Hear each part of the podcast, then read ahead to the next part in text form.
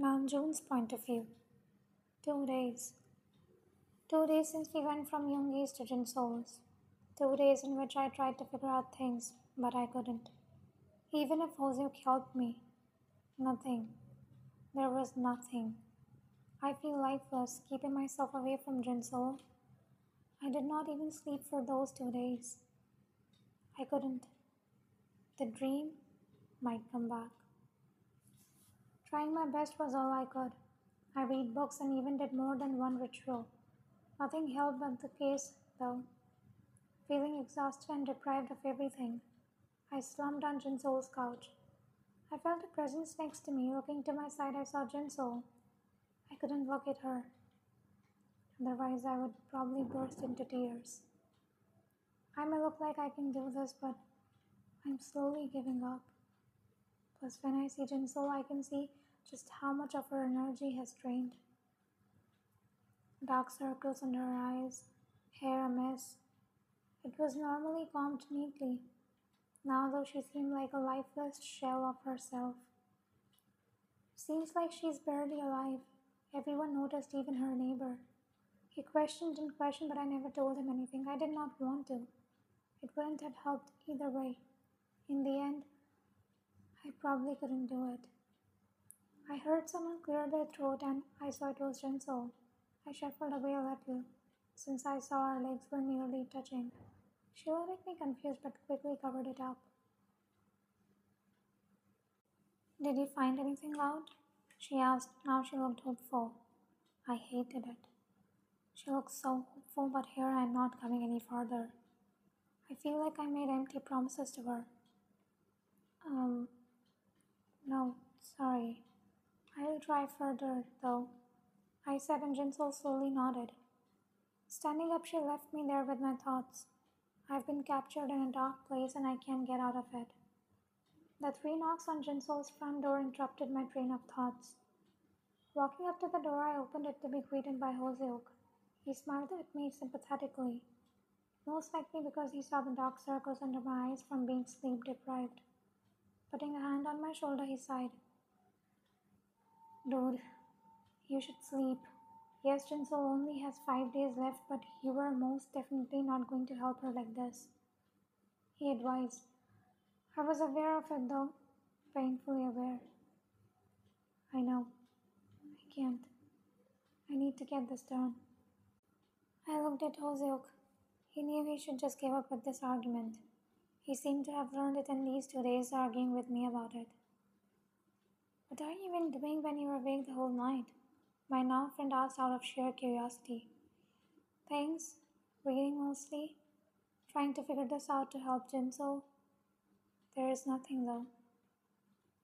Nothing. I mumbled the last nothing a little helplessly, in hope Hoseok wouldn't hear it. He didn't have to hear the last nothing. Hoseok seemed to want to comment on the first part of it but chose not to. We went outside. We noticed that these last days, more and more things died, just like me, feeling dead inside. The flowers were wilted and, and black. If we touched them, they would dissolve in the wind. That is exactly how I felt about all of this. Something I can keep to myself, but I feel the pressure. The others thing I can do it, then I can save Jinsoul. It became hopeless to me. They have so much faith in me, yet here I am keeping a strong front up, but on the inside I feel like I can't do anything. I should just give up. Just give up. While we were walking and looking around, I noticed that the fatigue of no sleep was eating me up. I nearly fell asleep standing once or twice. I captured myself though. Sleep is nothing. Who needs sleep? Not me, that's for sure. When it became later and later, we couldn't find anything. We decided to call it a day and go back. When I entered Jinsoul's apartment, I looked around. I didn't see her anywhere, not in the kitchen, not in the living room. I even knocked on the bathroom, so I checked her bedroom. There she was, sleeping peacefully. I'm sorry, I mumbled quietly. I really did feel sorry. With a hand through my hair, I sat down on the couch and randomly took a book from the pile that was already on it. Four books at most. Read in the last two days more. like nights. I started to quietly read the book. It was about demons. I read it before. I know it's just a waste of time, but it was the only thing saving me from sleep. It was keeping me awake. I clung to these thoughts as if they were my lifetime. But sometimes it's not meant to be. I felt my body fall to the side, the book falling from my grip, falling with a thud to the ground as I was being swallowed into a black hole. A black hole that was sleep. The fatigue finally took the best out of me. Time skip. I stood up from the ground I laid on. Looking around, I was in a hallway. The hallway seemed familiar to me. I don't know why or how, it just did. My feet started to walk slowly, making my way down the hallway. It led to a wooden door. Mahogany. It's a mahogany door. The same door that the same door that lead to my father's office. This can't be. My feet stopped me in the middle of the hallway. My breath hissed in my throat. No, this can't be. Shaking my head, I got rid of the thought, trying to get to the door, but every time I tried nearly taking the handle, it, seemed to go further away. This went on for minutes until I gave up. I halted right in front of the door until it suddenly swung open and something black from the inside sucked me in. I felt breathless for a few seconds until I felt like I could breathe properly again. Looking around, it looked like the same dream that I had about Jinso.